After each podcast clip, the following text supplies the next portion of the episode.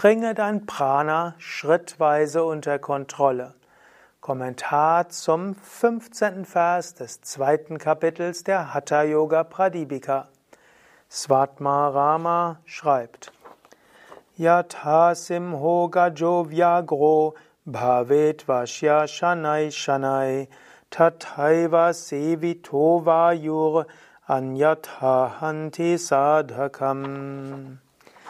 So wie wir Löwen, Elefanten und Tiger Schritt für Schritt zähmen, so sollte auch Prana schrittweise unter Kontrolle gebracht werden. Ansonsten wird Prana den Yogi töten. Hm, ein bisschen radikale Ausdrucksweise. Er will uns hier auch so ein bisschen zur Vorsicht raten. Gut, ich vermute, du hast jetzt nicht so viel Erfahrung im Zähmen von Löwen, Tigern und Elefanten. Im alten Indien wurden auch Löwen, Tiger und Elefanten gezähmt und dann letztlich häuslich ja, genutzt.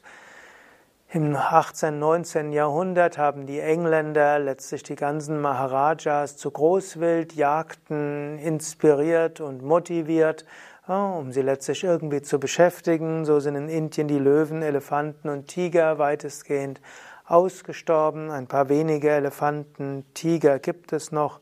Ob es noch Löwen gibt, weiß ich nicht. Gut, jedenfalls, wenn man diese zähmen will, würde man es schrittweise machen und so macht man das auch mit Pranayama. Also angenommen, du hast noch nie Pranayama geübt, würdest jetzt nicht gleich viermal am Tag zwei Stunden üben. Du würdest erst anfangen schrittweise. Ich gehe jetzt aber davon aus, dass wenn du diesen Vers hörst, dann hast du schon etwas mehr Erfahrung mit Pranayama. Also nicht übertreiben, aber ich glaube, moderne Aspiranten, mindestens die ich kenne, haben weniger die Gefahr, zu viel Pranayama zu praktizieren. Die Gefahr ist viel größer, zu wenig Pranayama zu praktizieren. Übe Pranayama und dann gilt natürlich, es gilt nicht jeder ist geeignet für intensives Pranayama. Man kann sagen, Menschen brauchen eine gewisse psychische Stabilität, um intensiv Pranayama zu praktizieren. Eine gewisse Menge an Pranayama stabilisiert den Menschen. Das sind typischerweise drei Runden Kapalabhati, 10 bis 20 Minuten Wechselatmung. man kann sagen, das ist gut für fast jeden Menschen. Ich habe auch schon darüber gesprochen und Übungsanleitungen gegeben für unterschiedliche Variationen für Kapalabhati, für unterschiedliche Dosha-Beruhigung gemäß Ayurveda. Und deshalb kann man sagen, für jeden Menschen ist Pranayama geeignet. Wer müde ist, bekommt durch Pranayama mehr Energie. Wer ängstlich ist, bekommt durch Pranayama mehr Selbstvertrauen. Wer neigt zu Ärger, der wird eine mehr Ruhe des Geistes bekommen. Und wer relativ schnell den Mut verliert durch Pranayama, wird er wieder Mut bekommen. Aber Menschen, die psychisch instabil sind, werden durch eine gewisse Menge von Pranayama psychisch stabiler. Wenn sie aber noch intensiver praktizieren, werden sie in Prozesse hinein katapultiert, die sie vielleicht allein nicht so gut bewältigen können.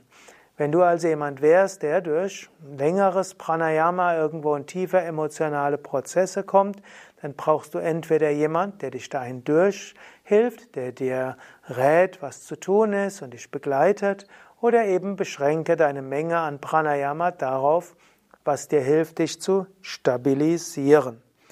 Und so also schrittweise vorangehen und im Lauf der Jahre wird das Pranayama dir auch helfen, psychisch stabiler zu werden, kannst du auch schrittweise mehr Pranayama üben. Aber es kann auch sein, dass du zu der Kategorie von Menschen gehörst, die insgesamt einen stabilen Geist haben und dann wird es dir auch gelingen, mal vorübergehend in Prozesse hineingeworfen zu werden, in grundlosen Ärger oder Verlassenheitsgefühl, Ängstlichkeit Gefühl zu kommen, in Erinnerungen zu kommen, die aus der Kindheit stammen. Du identifizierst dich dabei nicht, du schaust es dir an, du wiederholst ein Mantra, du öffnest dich für die Segensenergie des Meisters, du sprichst ein Gebet und dann ist diese Sache überstanden und es löst sich auf.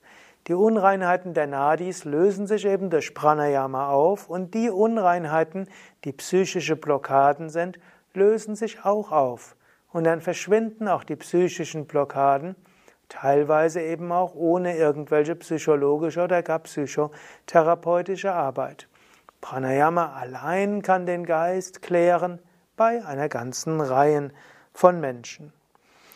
Hier der Aussage, wenn man Pranayama nicht richtig übt, könnte man dadurch umgebracht werden, halte ich persönlich für eine übertriebene Aussage. Mir ist jetzt kein Mensch bekannt, der durch Pranayama gestorben wäre. Ich muss sogar zugeben, ich kenne keinen Menschen, der durch Pranayama Schaden genommen hätte. Ich kenne Menschen, die beim Spazieren gestolpert sind, sich das Bein gebrochen haben.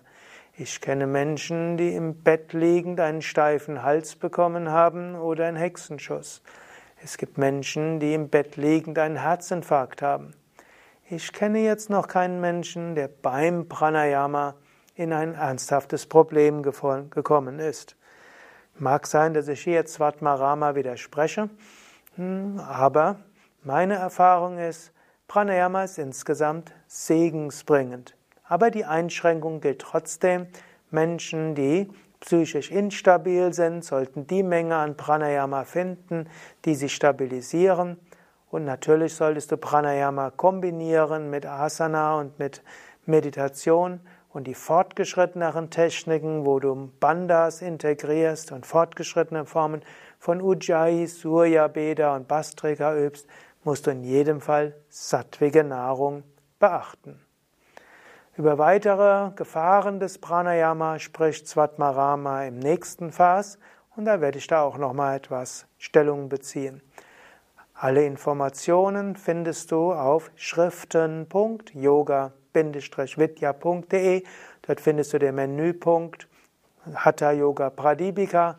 Dort findest du alle Verse der Hatha Yoga Pradipika auf Sanskrit, auf Deutsch, Wort für Wort Übersetzung, wie auch Kommentare von Same Vishnadevananda und von mir als äh, Texte, Audio und Video. Und es gibt auch die Hatha Yoga Pradipika als Buch in den Boutiquen der Yoga Vidya Ashrams.